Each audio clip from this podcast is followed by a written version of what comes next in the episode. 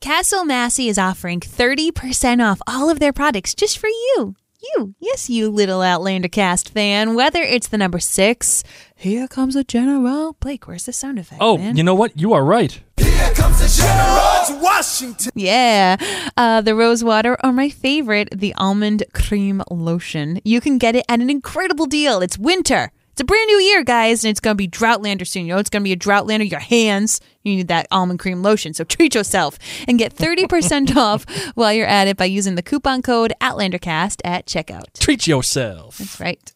This is Linda D from Buffalo, New York. You're listening to the best podcast in the Outlander fandom, oh. Outlander Cast with Mary and Blake. Oh. Atta girl, Linda. Thank you very much. I really appreciate that.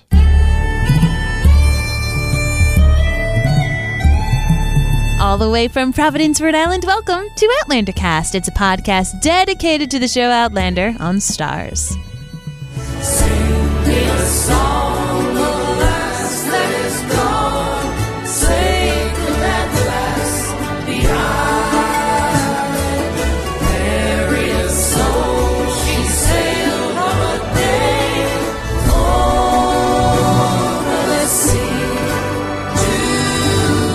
to pick a different harmony every time.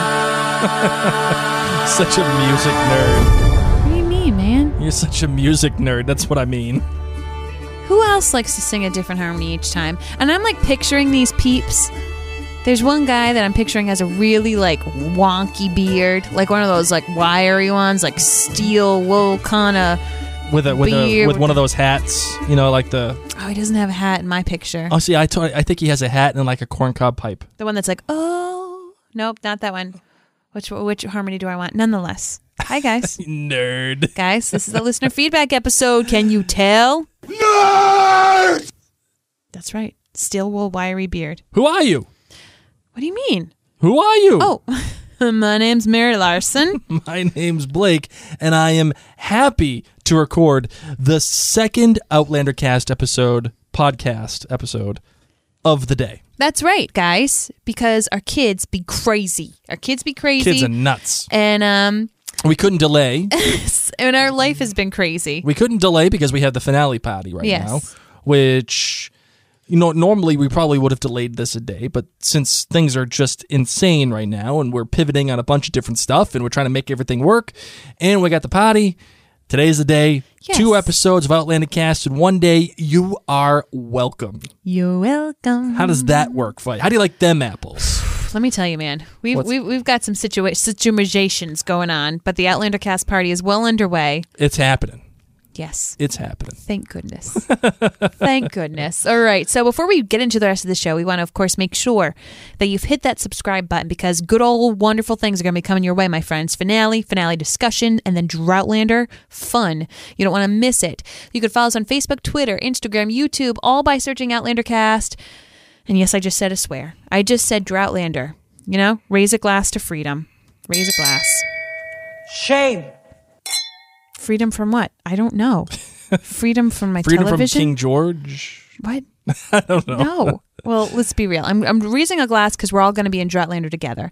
And we want to be still there with you. Tomorrow there will be more of us. Listen, but we know that maybe in Droughtlander, you might want to spread your little wings and fly and try a little, little something else out. Maybe another show or You something. can tell the story of tonight. So maybe you might want to watch This Is Us, a show on NBC. It's very popular. Lots of people talk about it. We talk about it. We have a podcast called This Is Us Too. And you can, of course, learn all about the different blogs, giveaways, events, everything we do just by going to Mary and Blake Media. You can find it at maryandblake.com. You are the worst. just- but Just keep going. it's the listener feedback episode. dot com. You are the worst, Burr. All right, all right, all right.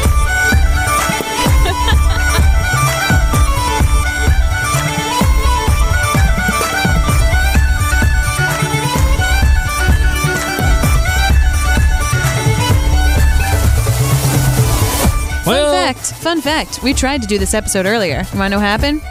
Our babysitter texted us and said, Your daughter just peed all over the floor. So we almost had a moment of freedom to podcast Yeah, and no, that's it. No. No. Why, why would we want freedom? because it's our time. It's our time down here, okay? How many random references can we fit into this We're already up to what, 10? Here we go. Rebecca says, I agree. On the website, she says. Oh, yes. On the website, she said Adagio for strings was awful. And I am one of the show's biggest fans. I actually groaned when it started playing, and it took me completely out of the scene, which pissed me off because I do wanted to be with that scene. Rebecca, I'm going to tell you something, honey.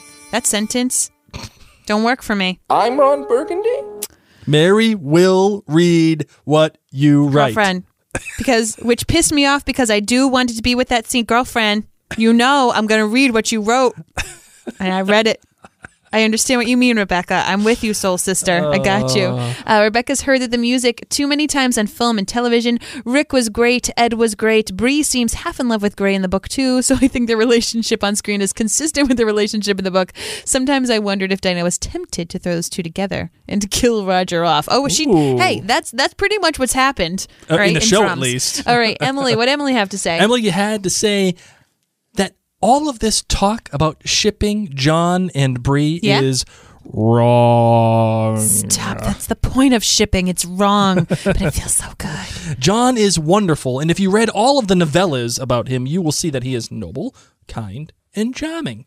My absolute favorite character that Diana, Diana has ever created, and he truly cares about others, and especially when it comes to Jamie's family. But he will never be in love with Bree. Bree would never have the same type of love for or from John that she has with Roger. I'm not saying they need it. That kind of love. Best friends, yes, Yeah. but lovers, no. They don't need to rumpy pumpy. Even for just the show watchers, yes, he is a gay man whose love for Bree is more than a more that of a godfather or friend. Mm. So let's stop, please. Listen, uh, Emily, I think you're taking it from us, from Mary and Blake. We Uh, don't want them to rumpy pumpy. No, it's it's you're taking it a little too serious. What I'm saying is, the way that the show has crafted their relationship, their relationship is actually much more interesting than that of Roger and Bree. And I truly don't care if Roger and Bree come back. And it feels to me like Don't you dare say that. well, it's true. And it feels to me that John and Bree, regardless of whether or not John is gay or whatever, it seems to me that they're better suited for each other. Now, again, maybe the book and the novellas paint a different picture. I've never read them, so I treat them like they don't exist. I'm only going off of the show. And the show. that the novellas paint John in a very charming light. Right, I'm that's great, you, but I've never read them, John is and- very charming. I'm not. I'm saying, yeah.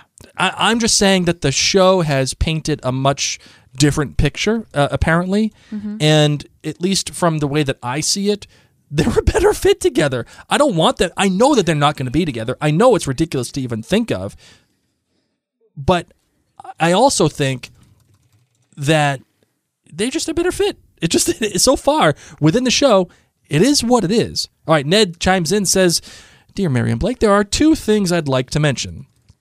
The first is Lord John Grey. He is the kind of character who has chemistry with everyone, so don't read too much into his relationship with Bree. The fact is that he loves Jamie and knows that if he is to maintain his friendship with him, that Claire and Brianna have to approve of him. And I think that not having uh, as his lover Brianna, that he is determined to be on his family tree in other ways. You have no idea how complicated this will get between Grey and the Frasers. Absolutely right. I have no idea. About his part in leading the Redcoats astray, I believe this is deliberate foreshadowing. The Revolutionary War is coming up, so what will happen when it comes to choosing sides? Will John join the rebels or serve the crown? And what side will William be on for that matter? I believe all of them are on a collision course. And as for Roger and his idealistic notions, I see Roger as an echo of Frank. They're both Oxford historians who lost their woman when they went through the stones, but the difference is that Frank didn't go through them in both sides now. But Roger knows that Frank's relationship was ruined by Claire's absence through time, so he wasn't about to sit around and wait to see if Bree came back. He thought if he went back in time, he could prove that they belonged together. And yes, he left her right after the fight. But Bree told him to go. Was he really supposed to stick around after that? Especially when he knew that the Fraser's Ridge was only a few days away? Nonetheless, he came back to make up, and Bonnet threatened to cut his arm off. And was he really supposed to choose bleeding to death over Bree? Ew. Then Jamie and Ian sent him away on the Mohawk. Roger's choice to stay or go has been taken out of his hands each time. But when he and Jamie meet again and explains what actually happens, Roger will have to make a real choice. Stay in the past Bree, the baby, and the father-in-law who beat him to a pulp, or go back and start over. He's already proven that he's brave by mercifully ending uh, Father Alexander's life, even knowing that he's probably going to be punished in the same way, so he hasn't lost what he needs to make the right choice. Yeah, I'm still listening. Yeah, but you got music playing in the background. What are we doing? Playing my favorite song that goes along with this episode. It's called Gay Boyfriend. We're going to play it later. I'm finding it. I'm oh finding oh my it for you all. god! Oh my god! Oh jeez! All right. Well, listen. I, Roger did choose to leave Bree. He did. I don't care if he came back or not. Bree did not say, "Go, get out of my face." She said, "No one is stopping you." There's a difference. And even if the person says, "No one is stopping you," that does not give you license, nor does it make it right to leave that person. You just got married. How how is that even reasonable? I I'm not I I am I am in the tank the tank bunker in this one. I refuse to leave the bunker that Roger made a poor choice when leaving Bree. I just refuse to believe it. That's okay. Dawn wrote in and said, Hi, Mary and Blake. Am I missing something? I am so not buying this forgiveness issue with Jamie and Bree. I feel as though, in faith, that Jamie only dueled with Black Jack because of Fergus. He was protecting a child, Jamie's foster child, who was raped by Black Jack. Jamie technically didn't try to kill Randall but did a John Bobbitt to him, who wounded him in the groin. I think if he had been, if it hadn't have been for poor Fergus, then Jamie would have kept his promise to Claire. I loved Marsali and Fergus. She's a real empowered woman. I love her. Oh, Lord John Grey, he was amazing. That line when they were at the prison, I'll be waiting for you here if you should need me. It's the most romantic line in the entire show.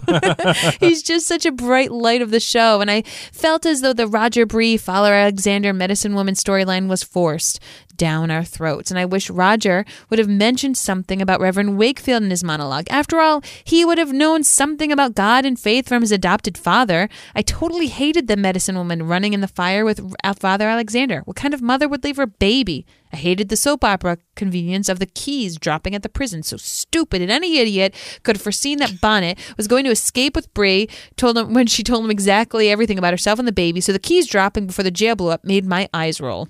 You know, I, those are all reasonable points. Yes, yes. All reasonable points. Sandy San- Lynn. Sandy Lynn, uh, San, yeah, Sandy Lynn chimes in. She says, "Hey guys, good discussion of the podcast. Hey, hey, hey. With regard to your comments about the last part of the episode, meaning what did it all mean? Well, my first thoughts after the episode were twofold. One, Roger is a priest's son, so I saw his enumeration of his sins to Father Alexander as a sort of mm-hmm. confession after all of the boneheaded things he believes that he has done. The idiot hut became a confessional, and equally, although Father Alexander doesn't know Roger's history, I saw the father's confession to Roger and Roger saying a prayer over the man and washing his wounds before his death like a similar ritual. It came off as very spiritual exchange. And two, like Johiehon, back in Scotland in the 1970s, Rogers decides to throw away all he has, and all he has to do is follow his love into the abyss. Sure, he didn't throw himself into Bree's funeral pyre, but as far as Roger knows, he could have been ending his life by deciding to follow Brianna.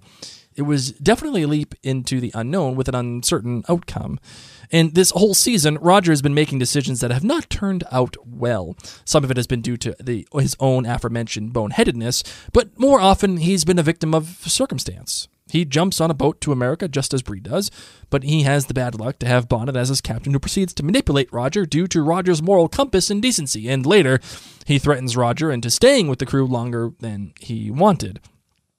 Then, because of Lizzie's mistake, Roger ends up at the wrong end of Jamie's fists, Poor thing. sold to the Mohawk by Ian, Poor thing. and dragged hundreds of miles away into servitude. And when he had the opportunity to escape at the Stones, he didn't choose one way or the other. He hesitated. All in all, Roger's been Mr. Victim, hardly the hero worthy of our hero and heroine's only daughter. However, once Roger gets to uh, the Mohawk village, he pours his soul out to the father and tells him he is turning his back on the decent man he had been. And despite the father's example, no matter how foolish we may find it, that there are higher principles, a higher calling that he must answer to, Roger wants nothing to do with that kind of logic. He's tried to be good and decent, and it's gotten him nowhere. And from now on, he's going to be his own version of Bonnet and look out for number one. And so he digs himself out of the hut and he rescues himself. He doesn't hesitate. He goes. But knowing what is happening to the father and hearing his cries, Roger makes a decision, finally. The first real decision he has made since following Bree. Anyway, Roger decides that he won't be that guy who only looks out for himself and he goes back. He didn't hesitate and he gets captured again. And he physically turns himself around, runs back to that village, and without hesitation, takes action. He becomes the hero. He reclaims his agency and he does something very noble. And at that point, I think he became a hero just as much as Jamie, Claire, Murtagh, and all the other characters we come to admire, who put themselves on the line to save an innocent or help ease a wrong.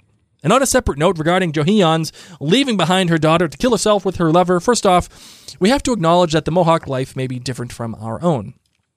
It is cliche to say say it these days, but it does take a village. I'm guessing that even though she had little time to mull it over, Johiehon knew that her daughter would be taken care of. It's interesting. Claire kind of did the same thing, but unlike Johiehon, she waited until Bree was grown before leaving her to be with Jamie Big difference. without ever expecting to see her Huge. daughter. There's a huge difference. And listen, Roger has made decisions. He had agency. He Are you chose. talking, Blake, or is this our Oh friend? no, this is this is me. Okay. He had agency. He chose to leave Brianna. I don't care what anybody says. No one can convince me otherwise. Roger left Bree, decided to go back home. Yes, he he hesitated at the stones. We still don't know if he made a choice or if the Mohawk found him. We still don't know. He just said he hesitated. That's it.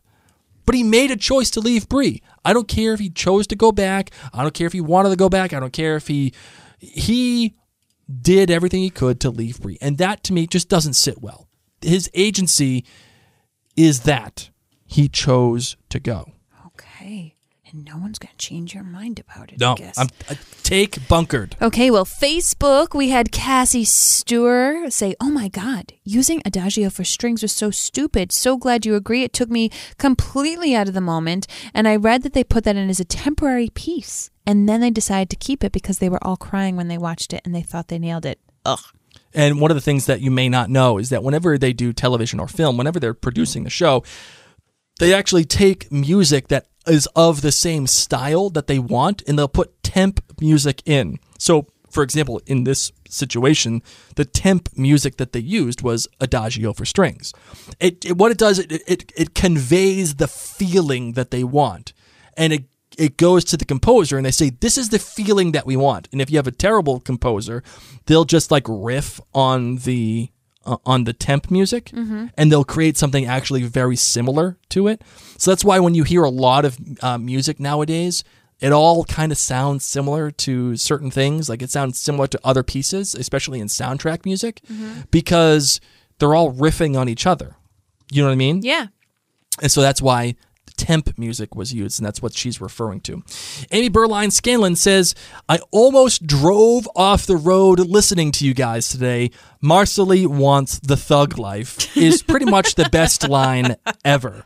And for the record, I share your love and admiration of Ed Speleers' portrayal of Stephen Bonnet. I don't want him to be killed off. I want more of him. And of course, Fergus and Marsali. Love the podcast. You guys are great. Oh, thank you. Veronica Agranov Defoe says about the barber. Never watched Platoon or any other film show with it in it. Being in this country only since 1992, I did not follow presidential funerals or other sad events where this piece might have been played. So my immediate take was what a heart wrenching, gorgeous, and sophisticated choice it was. After learning that in this country it's more the equivalent to Moonlight Sonata or Schumann's Trauma, I can't read this one, Träumerei, the overplayed, overused associated funerals choices where I was raised, I get the annoyance with the choice. And yes, Bear could have probably written something stunning. However, I can't deny that for me, it was cathartic. So I can appreciate and intellectually accept the opposite reaction because for me it worked. And I'm going to say something with Veronica. A lot of people who are not um, drowned in the Samuel Barber's Adagio for Strings felt this way. Felt impacted because it is. It is one of the saddest, if not the saddest piece I've ever listened to. Sure. So I can completely understand why in the writer's room they had this music as the temp music, as the temporary music to make people feel sad. And I can completely understand that they might have sat there and said, if it ain't broke, why fix it? Right. This worked. This made us cry. This completely evoked the emotions that we wanted. And so Veronica wrote this, but as did many people in the Outlander cast clan gathering. A lot of people who said, I am not um, someone who's listened to Barber a lot, especially people who aren't necessarily haven't seen Platoon Yep. or aren't necessarily you know U.S. based, and just people who may not be very well versed in this piece. They were not sick of it like Blake and I were. Right. Blake and I were, and so it's funny because if you have watched Platoon, You that's- can't unhear that song. You can't unsee it. You and can't I, unhear it. I will tell you all this. This is going to be burning people death.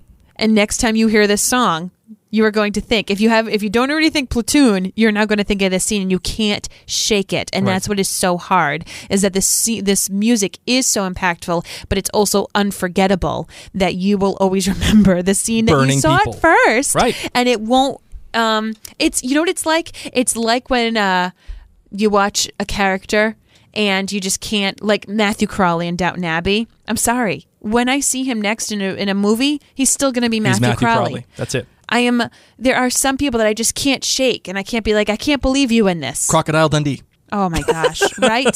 So so I understand Veronica and I'm glad that you were able to voice that opinion. Uh, Kristen Oakland. Kelly uh, Castro. Oh, sorry. Kelly Castro says, I'm listening now and I wanted to comment before I forgot. I think Providence, and this is in response to the nerd call that I put out, wanting everybody to describe to me what they think Providence meant, because I couldn't figure it out personally. Uh, Providence is in reference to the guiding faith and providential fate that Roger has, both in his faith in what is right and his faith in love for Bree, but in, and how, in the end, his faith in doing what was right and divine intervention and providential fate won out over his drive to be selfish and run away. Just my thoughts. I may be wrong. At least that's how I saw it. Whoop whoop. Now we go to your friend Kristen Oakland, who said, I felt Adagio for strings definitely not the right choice. First, I identify it with the movie, and so it didn't seem right adding it here. And second, a few of us in another threadhead here discussed the song seemed to warrant great connection with the characters and therefore a deep feeling. Both of which are not there, as we barely know these characters, save feeling slightly horrified by their death. But we really don't know these people enough, or the tribe and its way of life, which I would have liked more of actually in the season. Basically, it felt as though the intent was to manipulate feelings that weren't truly there. And I would agree, Kristen. I feel like Adagio for Strings would have been a perfect choice aside from the fact that like I don't want it in Outlander. It would have been the perfect choice for Claire and Jamie t- having Jamie say goodbye and touch the stones with Claire. Yeah, sure. Or Claire sobbing when she returned back in time. Right. Like this music to me is emotional and loss of someone you love. Right. not some jabroni who could have just sprinkled some dang water on a baby and said happy birthday Right. because they didn't know what that needs to mean just say Sure. happy birthday in latin okay i agree There's Kristen. a big difference. It's manipulative. It's And- it's a manipulative choice. If you know the piece, it's a manipulative choice. and we're supposed to feel this with this piece because I think we're supposed to feel what Roger feels in this moment, but it's very hard But to even get then- all. No, but I think that that's what the writers' room and everybody were hoping that we would sit there in Roger's shoes and say love and loss and gosh, the things you sacrifice and the stupid idiot things that you do for love and ah, and feel all of this in Roger's shoes. Except the problem is, is that this TV series hasn't really necessarily made us love Roger, and we don't know who these jabronis are. Right, and more importantly, the sacrifice that Roger sees isn't the, the the relationship that we had established was between Roger and the father, Father Alexander, right? Yes. Father Alexander doesn't love this woman enough to sacrifice everything he cares for. He chooses to love God and his his love of the sacrament more than his woman. It's very if, Fa- confusing. if Father Alexander had actually done what he was what I thought he should have done, which was just lie and do whatever, that makes sense to I me. I wish Roger had said, "I'll do it. I'm religious. I know the things." Right, and then and then okay, you see Johiehon go in and and and, and hug the guy. Sure. She chooses to be with her lover for eternity, but that's not what he wanted, the lover, number one. And number two, she's abandoning her child. The physical embodiment of that man. It it just doesn't make sense on a narrative level. I'm not being mean about it. It just doesn't make sense. And the reason why they put that in there, I think, and I and I and I think Kristen is right. They meant it to be manipulative. They wanted to evoke an emotion out of you that they wanted from you. Not relying on Bear, not relying on anybody else, but they knew that this piece was sad and they and I and But if you, Bear if- could have still done it. I would have That's been what I'm saying. completely fine. I would have been completely fine to be crying and sad and feel all these same feelings if it had been Bear McCrary's music. Right. Jennifer Scott Schneider says, I haven't yet listened to the podcast, but Father Alexander was a mirror for Roger despite the idiot speech he gave. I too can't help filling in the blanks with my knowledge of the books. The show really needed to invest some more good time between Bree and Roger for the show watchers to get on board with their relationship, but I thought this episode blew it out of the park. Jennifer, I appreciate you, but Father Alexander is not a mirror for Roger. What? Why, Blake? Why? He's not. He's not for the very reason I just cited. Raj, Father Alexander does not give up everything he loves for the stupidity of his love.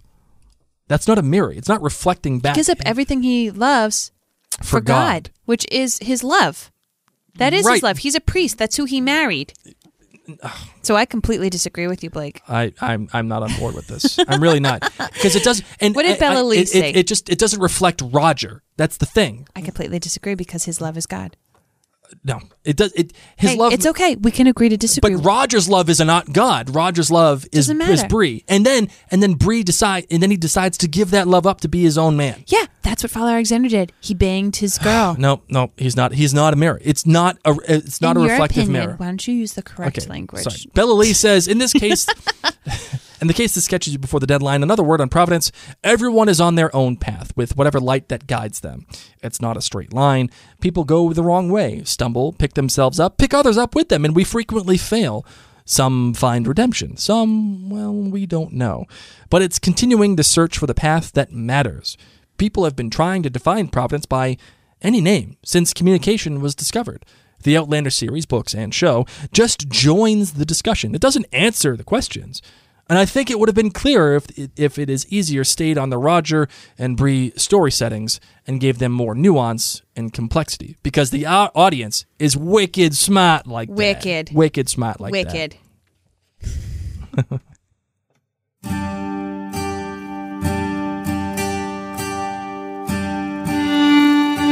Guys, we're taking a little break. Do you still love this music? I do. I do. It's still It's is like great. Probably one of my top five favorite pieces that Bear has done for Outlander. This would have been a good job. That, proves to you that he would have No. done a better job than oh, Adagio of I mean, I wouldn't have used this no, not that this. scene, but That would have been really weird. like I want to just tweet Bear and be like, I'm so sorry that they didn't even let you try. I mean, maybe they let him try and he completely failed. But anyway, we're taking a quick break because we want to let you know that as America's original apothecary company, no one. And I mean, no one does apothecary quite like Caswell Massey. Their line of essential oils and bathwaters are more expertly crafted with lots of care and because of this they have the healthiest products. They're totally worth trying. I love their bath waters they actually have a floral waters apothecary kit. It comes with naturally derived sweet almond oil. You guys know how i feel about that. That moisturizes and tones your skins and you get to have 30% off because you get to write the words outlandercast at checkout no space just outlandercast and then you get to save 30%. Let me tell you, are your cuticles looking a little funky? Did, is your skin a little funky because it's winter? Are you And looking all the dry heat? a little scaly? All the salt? You need to go to Caswell Massey. And you, when you go there, you need to write Outlander Cast at checkout. When did I become from Minnesota? I have no idea. I'm thinking those people need some almond oil cream. They- they- Oh. now you're Scottish. Maybe it's the wine. Maybe it's the wine. You know what? Sláinte. All right, we got an email here. It says, "Dear Blake and Mary, Yes? excellent podcast episode, you guys. You have been brilliant and- Grazie. and can, now you're Italian. Oh, I and speak Italian. and compelling all season. It's nice to get so much out of your commentary and that of other Aw. fans, which is the point of the listener feedback episode. See, I think the confusion you guys have with the title of the episode might be linked to Blake's confusion and dislike surrounding the Father Alexander Roger, Rogers scenes and their impact on Rogers' character development and decisions. Marlowe's excellent staff take on this week's episode touched briefly on the significance of Rogers meeting Father Alexandra as a divine providence in Rogers' life and chosen path, first as helping him to realize that he is not someone who can put himself as number one, and later in significant life altering ways in book five and four and six. So you know what? She there, there's a spoiler here. He's saying spoiler alert, but I'm not going to read it. Good. I'm not reading at all. I just saw spoiler alert. That's it. And being an idiot, as Roger puts it, and the moment he turns around to help Father Alexandra is fueled by love, just not romantic love. It's fueled by the divine love that the Spirit moves in him, and that Father Alexander reminds him of of him during their time together. Roger is the adopted son of a Presbyterian minister, his maternal maternal uncle. Ooh, that was a word. Maternal. Wow. That was That- pretty. I, I get that one. Yeah, you do. And thus was raised to believe strongly in God's divine providence and control over the unfolding of his life, also known as predestination. And Roger is not regressing in his growth as Blake suggested, but rather showing us who he is becoming thanks to divine providence. I, well, first of all, time out. I didn't ex- I didn't say that he gre- regressed. I said that he actually had major growth, and that growth was then curtailed because of his choice to go back to Father Alexander. Just saying. Father Alexander has a profound effect on Roger's choices as Roger calls back to this experience in the Mohawk Village on numerous occasions while discerning his vocation. And uh, no, see, can't do that. What? Can't talk about this stuff What? because it's in the books and it's future books. Okay, then this, you know what? You're cut off. Who is this person? Uh, you don't even have their name. I don't, I don't have the name uh, in front of me. I, I, I messed that up. I will I will get it right now. Shame. I, you know what? I, I actually do deserve the shame though. Shame. Thank you very much. Did you just read something you shouldn't have, Blake? No, I didn't. It, no, it's just you know, there's some there's People just need to be careful because Blake reads the emails, guys. it's Elizabeth Lewis. Elizabeth, I appreciate you. I appreciate you. Too, I appreciate what you're trying to say here.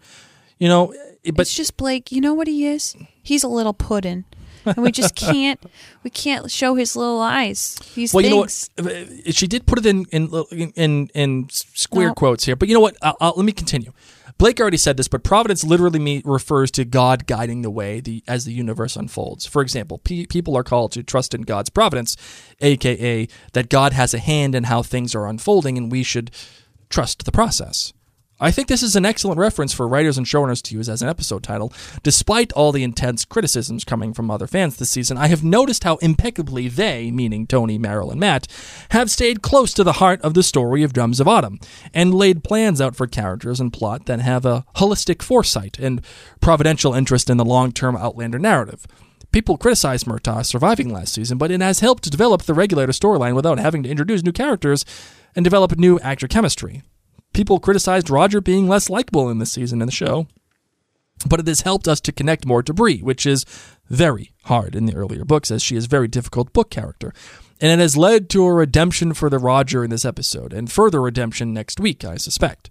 The writers and producers have made some other small and larger changes, but have had the overall scope and storyline in the mind the whole time. And not only are things connecting now at the end of the season, but as someone who has read books 5 and 6 three times in the last two years, I see how things are already connecting and laid out for seasons 5 and 6. In this episode that introduces us to Roger's connection with Father, uh, Alexandre and divine love and spirit sets the stage for his future vocation. It's impossible for us fans and viewers to see the holistic vision of the writers and producers that arcs over the seasons, and I truly believe that we just have to have faith in their divine process. Gotta have faith, the faith, the faith. Who knows, maybe we'll even have a perfect explanation for why Ian was been disappearing all the time. We just can't see it yet. So I say trust in the providence of these folks who are close with Diana, are book lovers, and have the best interest of the show at heart. Because commandment number one, Blake, the book is the book, and the show is the show. Well, you just you just totally contradicted yourself. Trust them because they're book lovers, but the show is the show and the book is the book. I don't know. I'm just saying. You gotta have faith, the faith, the faith. Outlander Cast clan member Rosemary Knight wrote in Never thought I would say this about a Karen Campbell episode, but I really liked it. I would give it 4.8 kilts. I thought it was very well written. I loved the sets and the costumes, especially with the Mohawk tribe. Let me tell you, Rosemary, that Mohawk tribe set. Incredible. Oh my gosh. Incredible. And by the way, for those of you listening, you need to go to outlandercast.com because, man, our Scoutlander, Andre Poppleton, Oh, yes. has some phenomenal behind the scenes photos and information for you all about this set. She got she got up close and personal, my friends. She got it. and uh, you want to go and check that out. Um, all up in their business. Rosemary Knight says the acting was amazing, especially with Richard Rankin. You give that man an Emmy right now. Uh, time out, did- time out, time out. Emmys. He was great. Emmy worthy? Emmy worthy? I'm not sure quite yet. Well, on that note, I'm going to take a sip. It, it's just, it, it was one really great scene. I'm just going to pet my fish pin. Oh, that friggin' guy. I did- that effing guy. I did think it was a bit much that the keys were conveniently dropped in front of Bonnet's cell, but my biggest issue, says Rosemary Knight, was that the few lines in Roger's speech. I had redeemed Roger in my head after Wilmington by assuming that he left the shed to cool off, but that he never intended on actually leaving Brianna. Well, this speech ruined that for me. It was another example of the one big issue I've had with him all season the inconsistent way Roger has been written. In this episode and in Down the Rabbit Hole, we saw a compassionate, selfless Roger who puts himself uh you know out there and even risks his life for people he barely knows but the the one person with whom he is not compassionate and selfless is is with Brianna right, right. Oh my God. Yes. Absolutely. with her he's extremely self-centered and selfish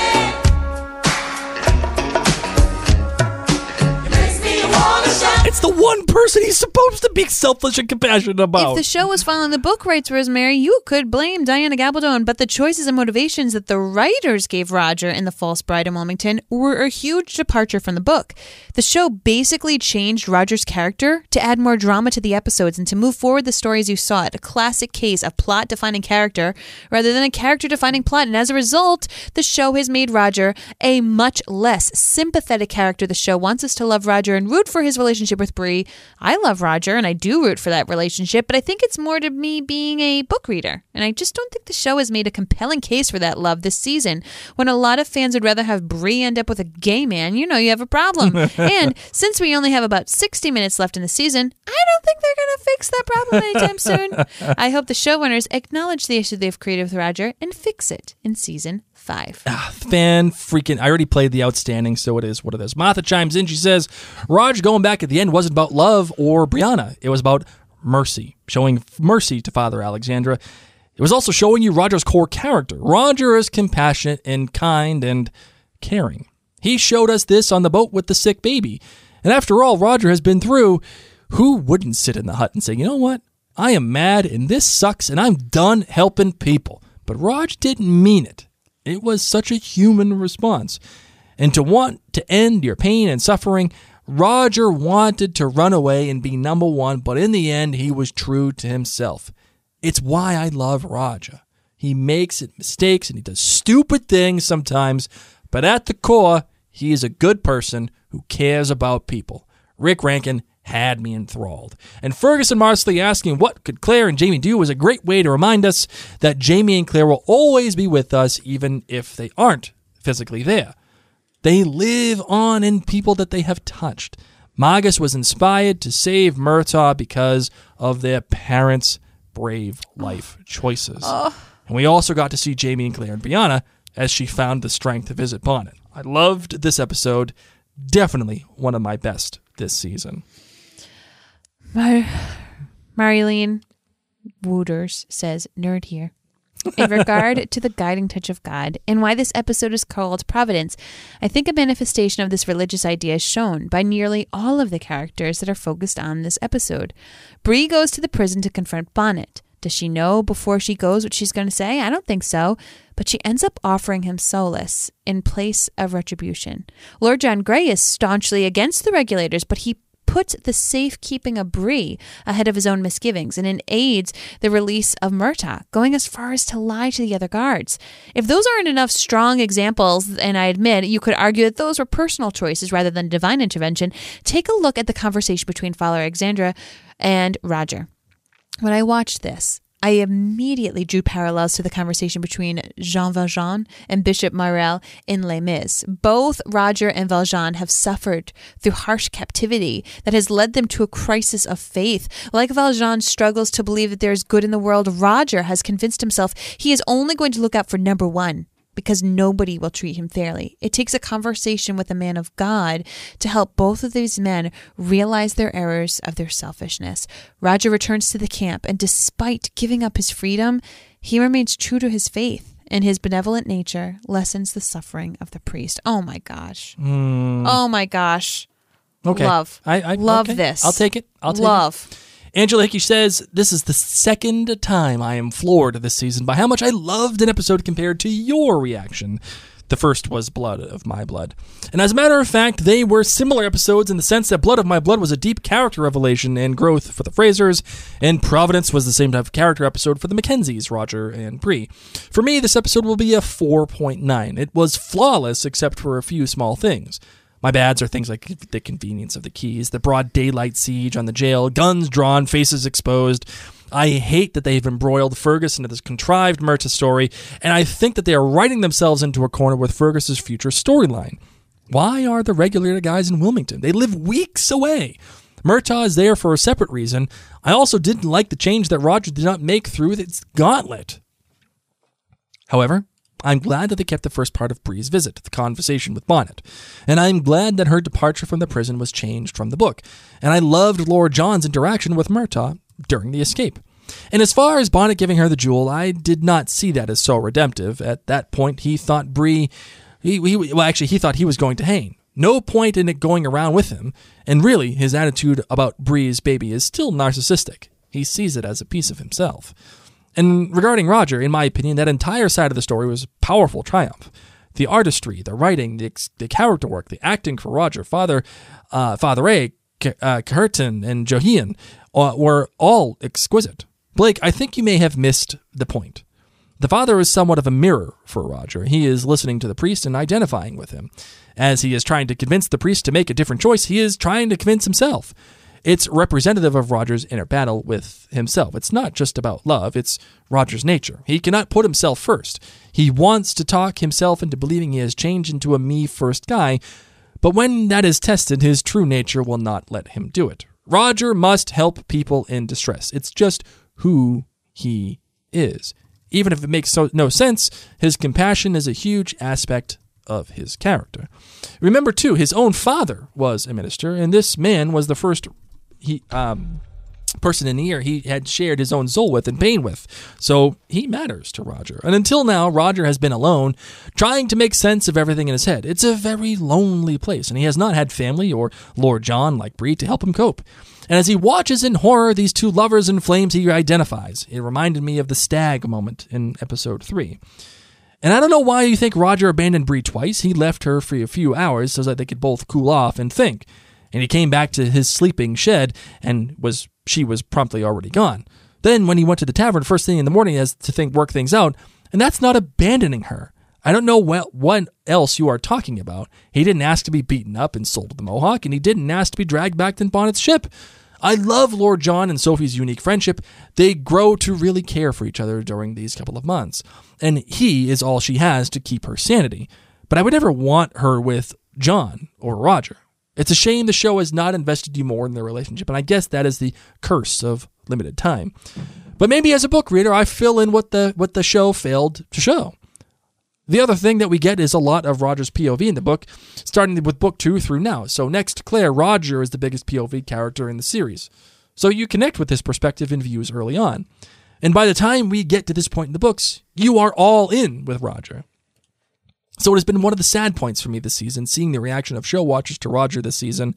I hope that Richard's compelling performance as Roger's heart in 412 will allow you to embrace for him and root for him more. Um, listen, I, have already I've already explained my reasoning uh, behind it, but I, I I will say that Roger is a confusing character in the show. Um, he did abandon her twice. He abandoned. He, he told her to screw off essentially in at the at the gathering, and he did choose to leave, and he did choose to go back home, uh, or at least he wanted to go back home uh, when uh, the whole thing happened with her in the argument after they got handfast. He admits it himself. Fact, not opinion. That that is what it is.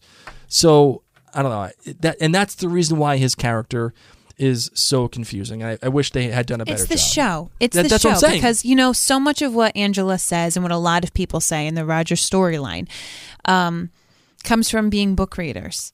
The book gives you so much more perspective and depth and love for Roger than this season has. Right. Um, and, you know, it's um, sitting here podcasting, watching the show with Blake has made me had a completely different taste of show Roger. You guys know I'm a Roger lover. And I'm not sitting here saying that these scenes in the book made me feel this way. Completely opposite, actually. But the way that things have been portrayed in the show and the relationship that we're supposed to be rooting for in the show, they just haven't. Um, it hasn't done it. They haven't done it. hasn't done. it. It's been. It's. I'm not going to say it's an abject failure for Roger. but No, I- it's I, I think. I think it's. I think it's. It's a, a problem. It's a problem. They're going to need some bear flair, and they're going to need um, a lot of. I don't even know. They, they they better do something more redemptive for Roger when it comes You're to his gonna have- character. we'll just have to have faith. Yeah, well, I have faith. Faith. Faith. There you go. All right, here we got okay. the voicemails. Hi, Mary and Blake. This is Pam Hartsell from Jacksonville, Florida. This is my first time calling. I have been listening to your podcast for the last couple of years, Thank you. and I thoroughly, thoroughly enjoy listening to your breakdown of each show. I just wanted to give my thoughts on tonight's episode. Um, number 12, Providence. I'm telling you what, I needed a box of tissues for that one. I think it was the best show of the season. All I did was sit there and bawl, especially towards the end. Mm. Richard Rankin, I have no words to say. He is such a great actor Agreed. and I think that he thoroughly redeemed himself from his not such great portrayal of previous episodes. Anyways, I'm going to give this a rating of five kilts. I don't normally do that, but I think this show deserves it. I really don't have anything bad to say about it, so I don't have a bad. I'd say my good, obviously, is Fergus and Marsali's interaction, and my great is, of course, Richard as Roger all the way. Well, Anyways, have a great day and it was a pleasure giving you my thoughts. And I look forward to hearing your podcast later on in the week. Thank, you you. very much. Thank you very much, Kim. I, I really appreciate that. All right, let's do the next one. Hi, Mary. Hi, Blake. I'm a first time caller. My name's Rebecca. Um, okay. My opinion on the episode. Um, I actually, Blake, I want to hear your thoughts on the song they chose when, um, Roger was running back to the priest. I'm actually really curious what you think about that because I honestly was very disappointed. I, I remembered sitting there watching it and saying out loud, like, Outlander, I, I had like, oh, what did I say? Um, oh dang, I feel like you're better than this. That's how I felt. And then, um, uh, Mary, I want to know what you think of the chemistry between, uh, Lord John and Bree. Like, I think he's totally smitten with her. Um, honestly, I kind of, I kind of think that they're a better couple and I'm not a book reader. So I know like Brianna and Roger are supposed to be together. So I'm not sure really what's going on because I kind of like Lord John and uh Brianna together than uh Brianna and Roger. But um uh, I don't know what to think of the episode. I was I think this might be the more disappointing one of the entire season for me, honestly, and I've been loving it. Um that ending really made me so sad. I just I thought the mom was so selfish. Like who does that? I understand you're in love, but that was kind of effed up. I'm not even gonna lie about that. Um, wow, the episode felt like I don't know why. I've never thought this about an episode on Outlander before, but I actually thought this one might have been a waste of time. There's so much more they could have like put in there, like the scenes for this episode. Um. Oh yeah, it could. I think I went over the time, but um. You're here. Yeah, it could have. uh It could have worked if it was like a longer episode and they had the extra scenes, like they did with the season two finale. Um, but yeah, um, I get you're in love, but who leaves your baby and then jumps into a fire? That's crazy. Seriously. Um, Seriously. but yeah, I thought Richard Rankin did amazing and Sophie did amazing and, uh, David Berry did amazing. Yeah. I just, uh, loved it. I missed that we didn't get to see Jamie and Claire as much though. And I'm glad that we got to, um, hear what Jamie said to Brianna in the letter. Okay. Um, all right. Uh, bye. Thank you very much, Rebecca. I really appreciate it. Hello, my name is Kristen England, and I'm from Indian Land, South Carolina, and I'm a first-time caller. Yay! I just can't tell y'all enough how much I look forward to listening to these podcasts each week. Thank you. I do home health physical therapy, and I drive an hour to and an hour from, with lots of driving in between. Y'all make me laugh and make the dreaded commute shorter. And the jabroni conversation was hilarious. Like I said, I live in South Carolina, not North Carolina, Blake. But my best friend's Sorry. husband is from Middletown, New York, and he used to call the guys that upset me when I was dating a long time ago jabronis. Mhm. So I totally knew what you meant. I couldn't remember though how I knew that word, so I called Todd and asked, "Hey, didn't you teach me that word?" Thanks for the memory. We had a good time laughing about that.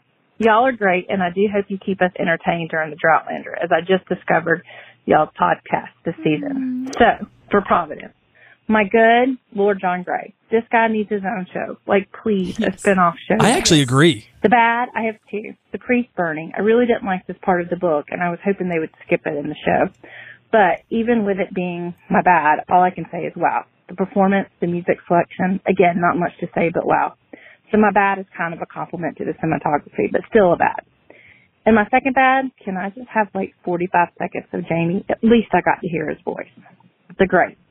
Roger and his entire performance. I just wanted to reach out and hug the guy. Phenomenal acting. I give this episode 4.7 kills. It was wonderful, but no Jamie. And it, and it's the second to last episode of the season.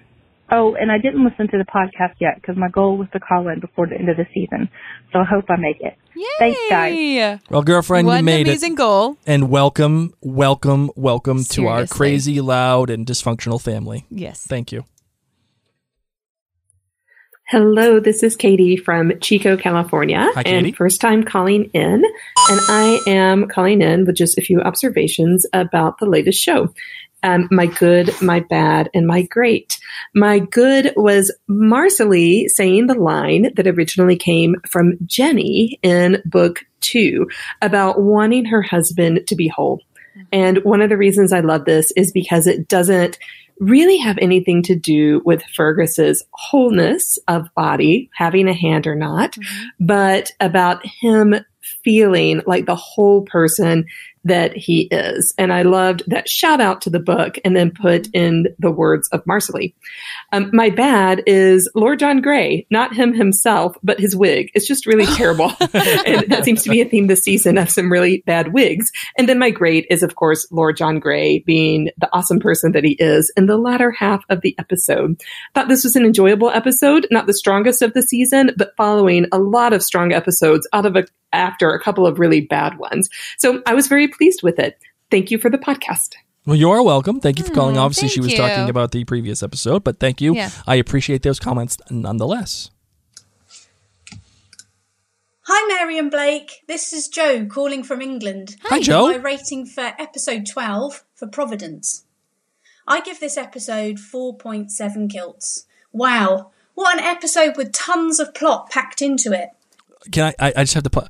Jo- Joe's voice and accent is is the greatest thing ever. Joe, keep going. I, I just I wanted you to know this. I appreciate where you're coming from.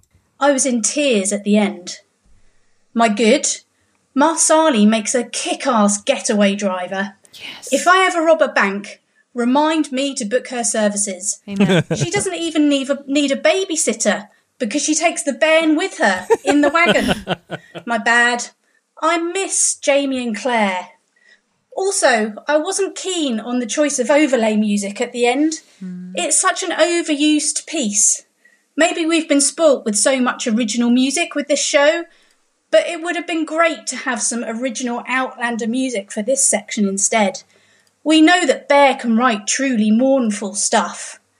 My great Richard Rankin. His interaction with the priest in the hut was brilliant.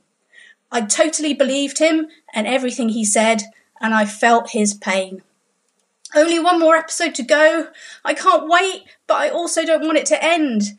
Thank you so much for your podcast. I love it. I only discovered it this season, so to help me get through Droughtlander, I'm going back to season one and listening to all your podcasts from the oh. beginning. Cheerio! Oh Joe. Oh my gosh. Thank you. Thank you, and we're sorry. Those those original podcasts are terrible. But, you know, that's growth. That's growth. That's how you know we, we became who we became. yes. Po- podcasting in a stupid little apartment in the dining room to where we are now. Yes. Hi, Mary and Blake. This is Marcia from Columbus, Ohio. Hey, Marcia. Providence. First time I watched it was not a fan. I just kept thinking about all of the story left to go in the book and felt cheated. But what do you always say, Blake? The book is the book, the show is the show. Commandments. So I tried to watch it again with that same lens, and you know, I upgraded it to a 4.8. Wow. Big the jump. good, Marsali, driving the getaway wagon. Oh my gosh, I can just picture her and Fergus being the colonial American Bonnie and Clyde, busting people out of jail. Mm-hmm. I think Starz would pick it up, don't you? my bad was that whole jail sequence, though.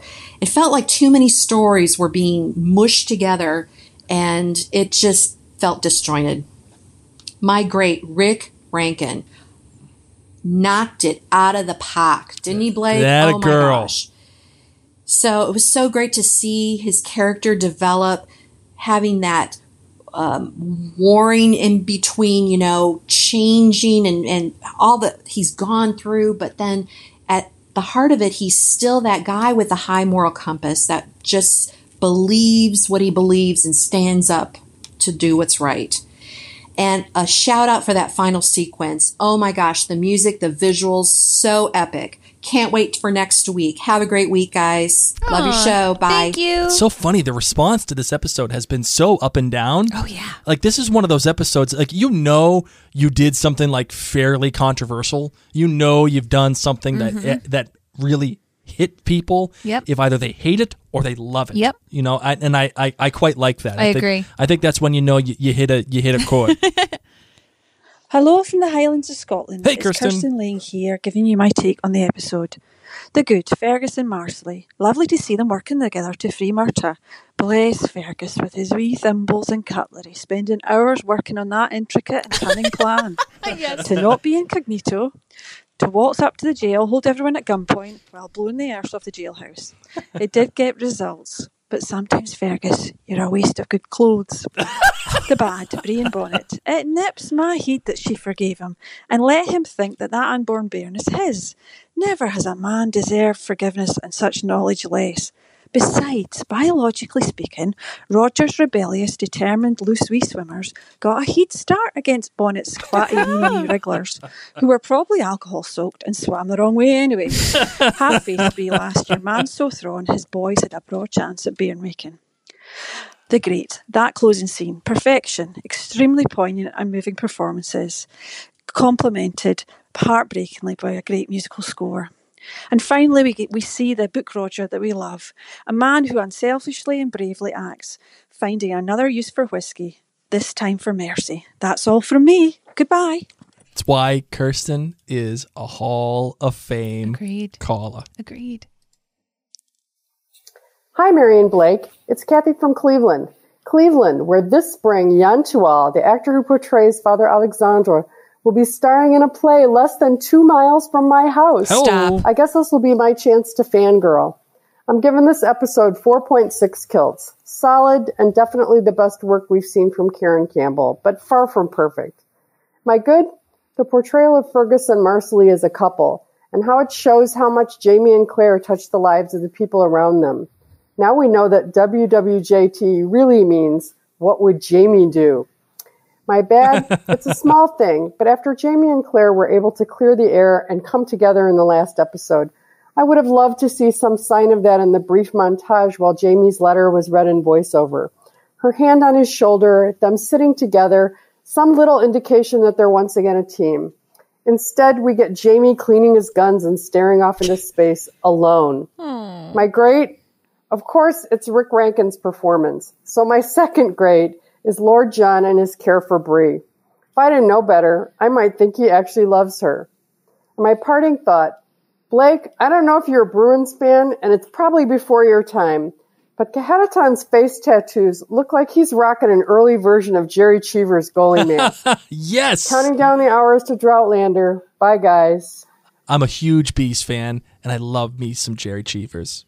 Man's the man's the best. I don't know what any of that means. Don't don't worry about it. Don't worry about it. Just just accept it and say that you love the Bruins and move on. I love you. No, the Bruins, not me, you hoop. well, me, yes. I love the- you. Okay, good.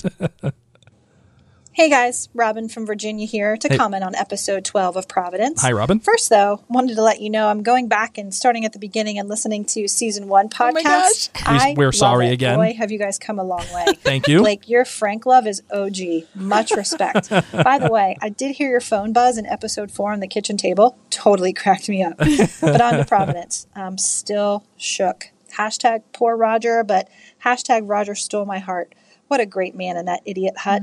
He just wants to be with Bree and Netflix and chill. I'm so hoping we get to see a huge reunion between the two with all the hugging and kissing. And yes, Bree, I will love that baby, no matter what.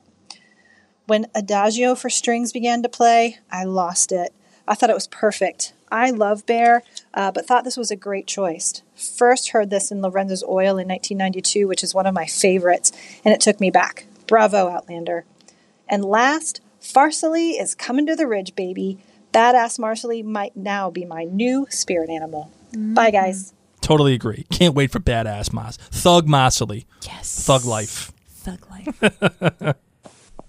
Hey, Mary and Blake, it's Kelty from Western Canada again. Hi, Kelty. Um, I know I've been a little MIA for a while, but I thought I'd give some comments on 412. Um, so I find it really hard to do GBGs because I only get to watch each episode once, but some of the things that from this episode that have stuck with me even after a couple days um, were Marsali in general. I know everyone's been a big fan of her and Fergus for a long time, but this is the first episode where I really got it, and I'm so excited to see more of her now. And I don't even know what it was, but I just found her more impactful than I have before. Um, another thing is the very last scene, which I know everyone is obsessed with, but having it slowed down and then also putting music over it and totally cutting out the audio, I thought was amazing and just kind of um, forced you to focus on the scene itself and not anything extra and just made it a lot more emotional. And then the final thing I really loved was Brianna when she's confronting Bonnet.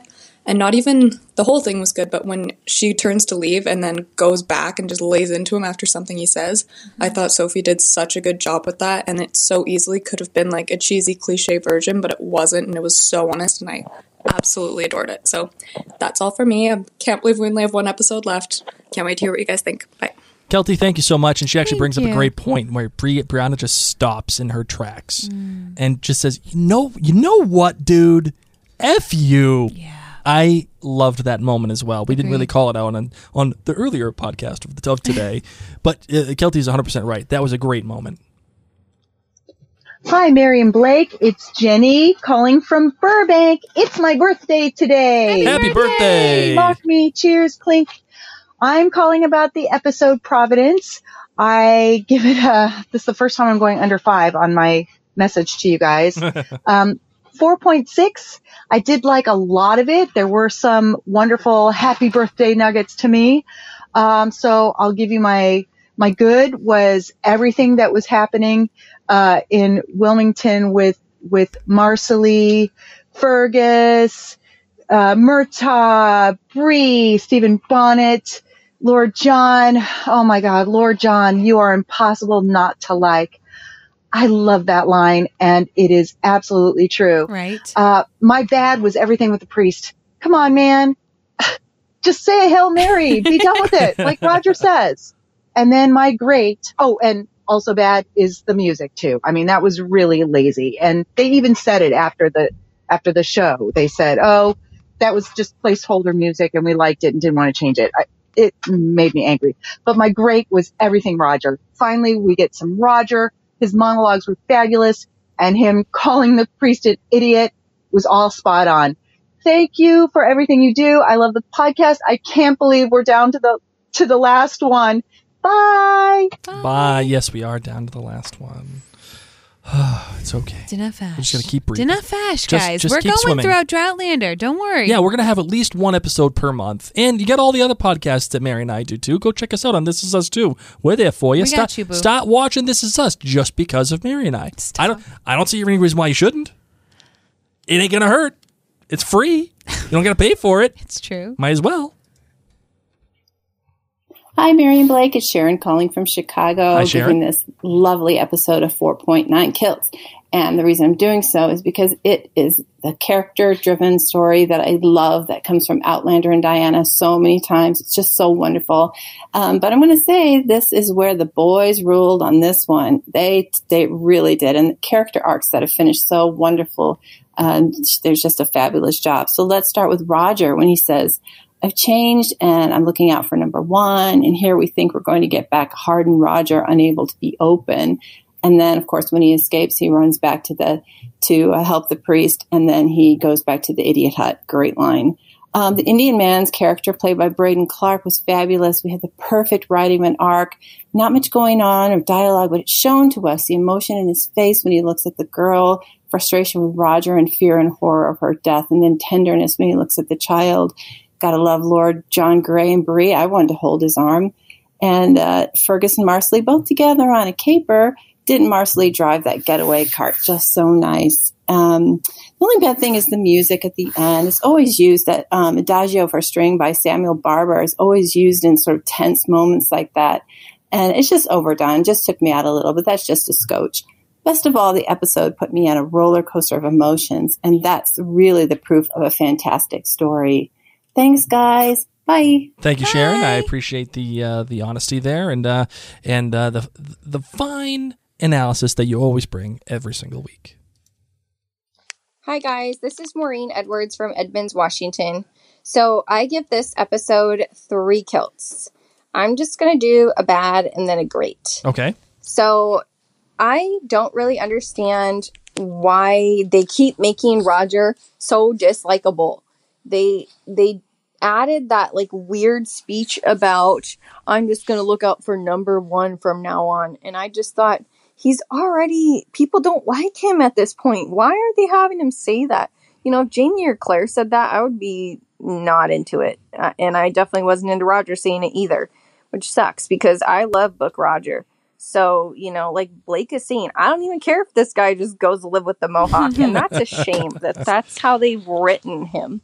So, didn't like that. I didn't like that they added him escaping and coming back. And they spent so much time with this Father Alexandre, who ultimately was going to be a disposable character, dying at the end of the episode.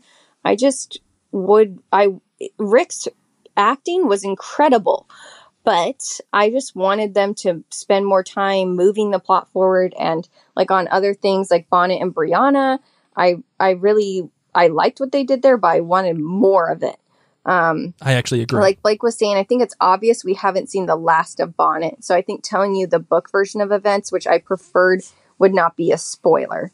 So in drums, while Bree and Lord John are at the jail, Lord John gets knocked out and the place is set ablaze by one of Bonnet's smuggling cronies. And then Bonnet is free to go, but he won't leave Brianna and Brianna won't leave Lord John. So together, Bonnet and Brianna end up carrying Lord John out of the burning building. Bonnet takes off, but not before he gives Brianna the gemstone and asks her if she'll come with him. Oh. Of course, she is horrified at that idea, but the series of events makes so much more of a complex villain out of Bonnet, and it just lends no closure to Bree. So I I really preferred that. I would have I just wanted to see more because I love villains. So uh, I just that'd be better than the Mohawk Village stuff. So, but what are my greats? What did I like? I still like the interaction we did get uh, with Bonnet and Brianna, especially when he pulled out the gemstone. That was so gross. So I like the line in Jamie's letter to Bree: "If he does not die by my hand, it will be by another, but it must not be by yours." So you know, it's not off the table that Jamie's coming after this guy. I liked Margus asking, "What would Jamie and Claire do?" Uh, I liked Rik's performance. I liked the costumes, and I love Outlander. I love that it was Outlander. Well, Mary, I will say this. What? You may have Roger and his fish pin. Yeah. I have Maureen in her love of villains. Fair. Thank you. Fair enough. Bam! Just like that. A winner. Thank you, thank you, thank you, thank you, Maureen. I couldn't appreciate that statement even more. I absolutely wanted more of Bree and and and Stephen Bonnet. And the version in the book, to me, sounds a lot more. It, it sounds like you're investing more in that relationship between Bree and Stephen Bonnet. And I feel like that is a great through line for future books. Like there's nothing to stop Stephen Bonnet from coming and and and and stalking Bree from now on. Like it's going to be his kid apparently. Like you, you don't know, but I'm just saying that to me is a lot more complex relationship than oh his keys just got dropped there and you don't know if he got out or not. Like that is freaking lame. Like in comparison to what was mm-hmm. written in the book, it's just a poor choice. And had they had both she and Bonnet carried Lord John out, oh man, that would have been really good. That would have been it would have been really good. That's why you need to read the book. I don't know. I don't know. I'm I'm I'm not sure about that. Well, that does it for our our voicemails. Uh, and that does it for the listener feedback episode. Of course, if you do want to hear what else we have to say about the trailer for next week, we're going to close out this episode. And That's um, right, and then, it. and then we're going to get it done. Yep. So, uh, Marvin, Yeah. are you ready to close this bad boy out? Yeah, yeah. All right, let's do it.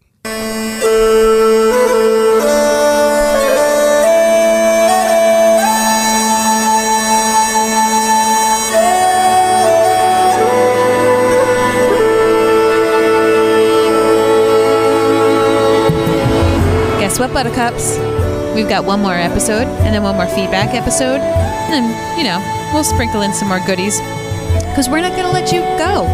Droughtlander's coming Not some going to leave point. you hanging. No, that's just not how we roll, you know. So we we want to be here with you. So keep on holding on, and if you have a friend who's who's liked Outlander, you know, maybe you can introduce them to the podcast. But we want to, of course, thank all of you who've taken the time to write us a review in iTunes. We talk about this all the time. It means so much to Blake and I. It is completely dorky, um, but that's you know you know us. That's who we are. We're dorky little people. So just know that it really, really means No, so we're, we're dorky big people. yeah, Let's actually, get that we're right. giants. Those of you coming to the Outlander cast finale party, you're gonna see we be giants. We be giants. All right, so we want to thank, of course, Lauren Bennett.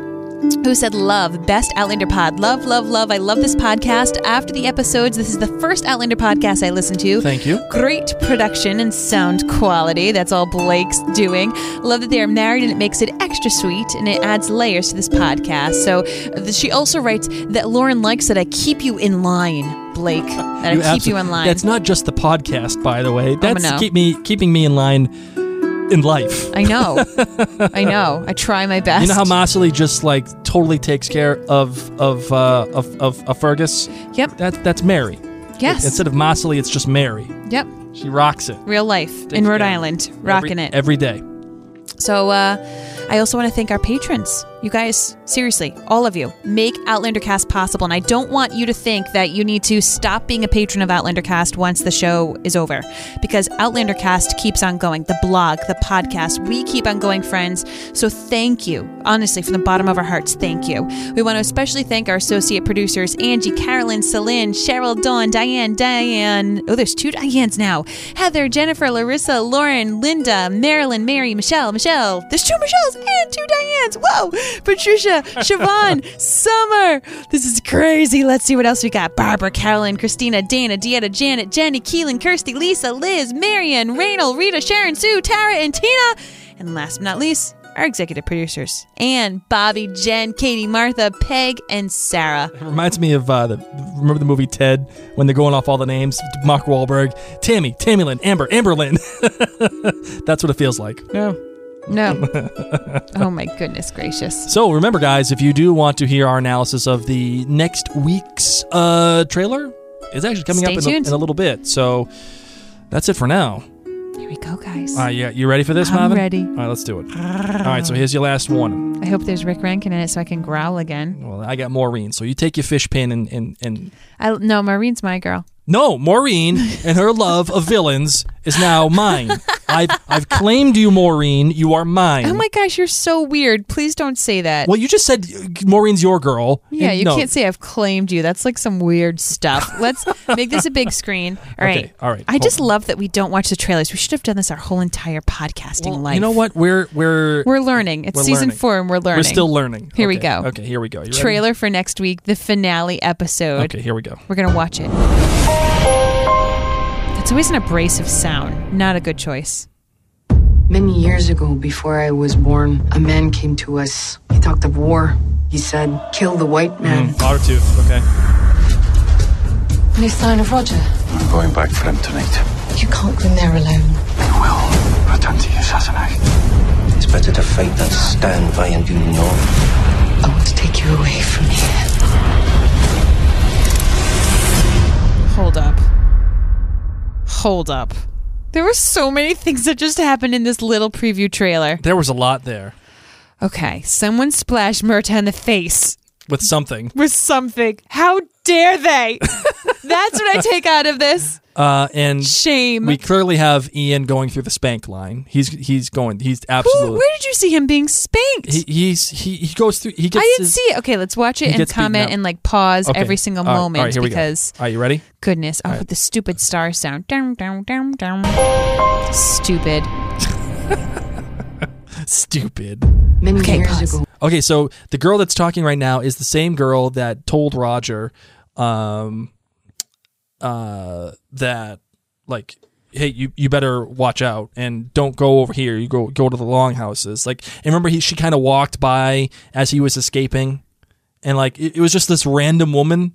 It's the same girl that's talking because she's Oh. now talking to Ian, Jamie, and Claire. So Okay. obviously there is a confrontation. They're chilling with the Mohawks and they're talking. So it seems like the confrontation gets either resolved or this is right before the confrontation. No, she's telling them a story about some guy. I know she's telling him about Ottertooth. That's who it is. Before I was born, a man came to us. He talked of war. He said, kill the white So he's got the gem so that Ottertooth, who has the the gem that, that Yeah. Claire had. Yeah. And you see The his opal. face here, the opal, whatever it is. Uh, they're talking about Ottertooth. So clearly they're going to find out what The happened to this guy him. Okay. and him and how he was a traveler and so on and so forth. And kill the white man. They're probably saying kill the white man because the white man does to the American Indians what he, you know, what what, what eventually happens. Yeah. man. Any sign of Roger? I'm going back for him tonight. You can't go in there alone. Uh, okay, so I get it. So Stupid they, they Claire, you can't go in there alone. She probably has a couple drams of bad whiskey. You see her walking around at night. Mm-hmm. Right. Claire, What are you did you doing? learn nothing from season one? Listen to Jamie. He said, "No, I want to go in there alone." And what do we see? Claire walking around. Yeah, and and obviously, uh, they so this they obviously meet up with the Mohawk. Something happens, and he, and and Jamie says, "Yeah, I'm gonna go back, and we're gonna go get him." And they, and they sneak into the camp. So clearly, they, what happens is they get caught somehow. Return to you, Sassenach. It's better to fight than stand by. Okay. Yeah, so there it is. There's so Jamie Murtagh's fighting all of them at talking to it looks like Jocasta. Yes. And he's so saying it's better to fight yep. than to stand. But then they cut to Jamie swinging around a fire branch Yes. with a guy that has a gun. Jamie, I'm going to tell you something, honey. You don't bring a fire branch to a gunfight. Seriously, Jamie. what are you doing, buddy? So so clearly they're setting up the Jocasta and Murtagh thing. They're obviously going to get together, and I wonder if she is going to lend some of her some of her money to Does the she regulators. splash him in the face? Ooh, Is it Jocasta? It might be. Does he say something sultry? Ooh. And does she throw it in his face and act because she can see shapes. She can't see everything. She's Right. not like 100% blind. Okay, I gotcha. And you know. I want to take you away Oh, from here. hold on. Who no, was it Claire is just talking Jocasta. She does throw it in. in oh my Murtagh's God! face. Look at his face. Not a good face. oh, I hope it wasn't whiskey. Who was Claire just talking to? I don't know. Let's find out. Hold on. Oh no. All right, hold on. Here we go. Came to us. He talked of war. He said, kill the white man. Any sign of Roger? I'm going back for him tonight. You can't go in there alone. Claire. Dumb Claire. It's better to fight than stand by and do naught. She, she's talking to Bree. She's talking to Bree. No. Yeah, that's Bree. You can see her right there. She's got that that the the rose or the the flower dress that she's been wearing this whole time. Listen, this does not work for me for timeline. How far away is the Mohawk Village? A long while. So that means That this episode is going to be it's like going to encompass a several lot months. of time. Yeah. Either that, either that. Or is this a dream? It could be a dream. It's either that or or Claire goes back. But still, she's several months away. We see her in New York at the Mohawk Village. Yeah, you're right. And Claire and in Bree's in North Carolina, and Claire did not get the memo that at River Run you can take a freaking bath. Okay, she's sweaty in her dirty shirt that she's worn since the Mohawk Village. What show does she think this is? Bloodline? She's Oh my not supposed to be sweating so that much. I don't this this part I right here. I'm I'm uh, interested. so she's see. obviously she's definitely talking to Bree. That's who she's talking to. But once again, she's how many months away? Lots. Like the the traveling alone. Right. So it's gonna. It, there's probably gonna be a time jump. I bet. I wouldn't be surprised. Wow. Take you away from me. Oh, was Bree running? Okay, so there, there was yeah, Bree was running. Then we saw the thing with Murtagh and the and the whiskey. Then we saw um Or something. Ian. We don't know if he's getting explored We, by we saw Ian in the spank line I right missed there. the spank line again. Oh come on! There's too many things. You saw Bree running, then there was something All right, else, and hold then on, hold on, Murtagh got squa- splashed. No, hold on. Oh, I'm, I went way too far. Yes, you did. It's okay. This is not an easy thing. Don't miss. We're not. We're trying not to miss a moment. You threw too much in this. I'm I'm hold on. Here it is. I'm not talking. I'm talking to stars. Oh no, that's the end. That that was the end. With a gun to Jamie's face. Yeah. So Jamie obviously gets caught, and they have to work something out. Because they said, "Why did you bring a flaming stick to a gunfight, you Right. fool?" Yeah, What do you? What Can do you, you? s- uh, can you try to scroll back? all right, let me see if I can do it. Hold on. These poor people are listening to us like we're not watching this. Any with sign of Roger? Oh, here we go. Going back Okay. for him tonight. You can't go in there alone. I will. Pretend to the assassinate. It's better to fight than stand by and do naught. Yeah. I want to take you away from here. Oh yeah. See, th- that was the spank line right there. Oh my gosh, I did not. I still, I've watched it. How many flipping times I didn't see the spank telling you, line, he but goes I'm to the, liking he this. goes to the spank line, and I, I guarantee you he gets. you know what that reminds me of? What? That reminds me of um, the suicide runs that they did at band camp. You're such a dork. You had to run naked up and down the school bus, and then get spanked. I didn't do it. All right, hold on. The end. Okay, yeah. So there you go. You know what? Well done, trailer. A- Well a, done. pretty good trailer. A pretty good trailer. Not bad. It it, it it it's obviously setting you up for some confrontation.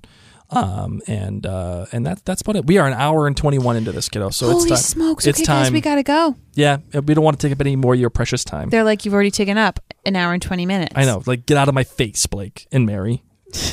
but mainly Blake. Get out of my face.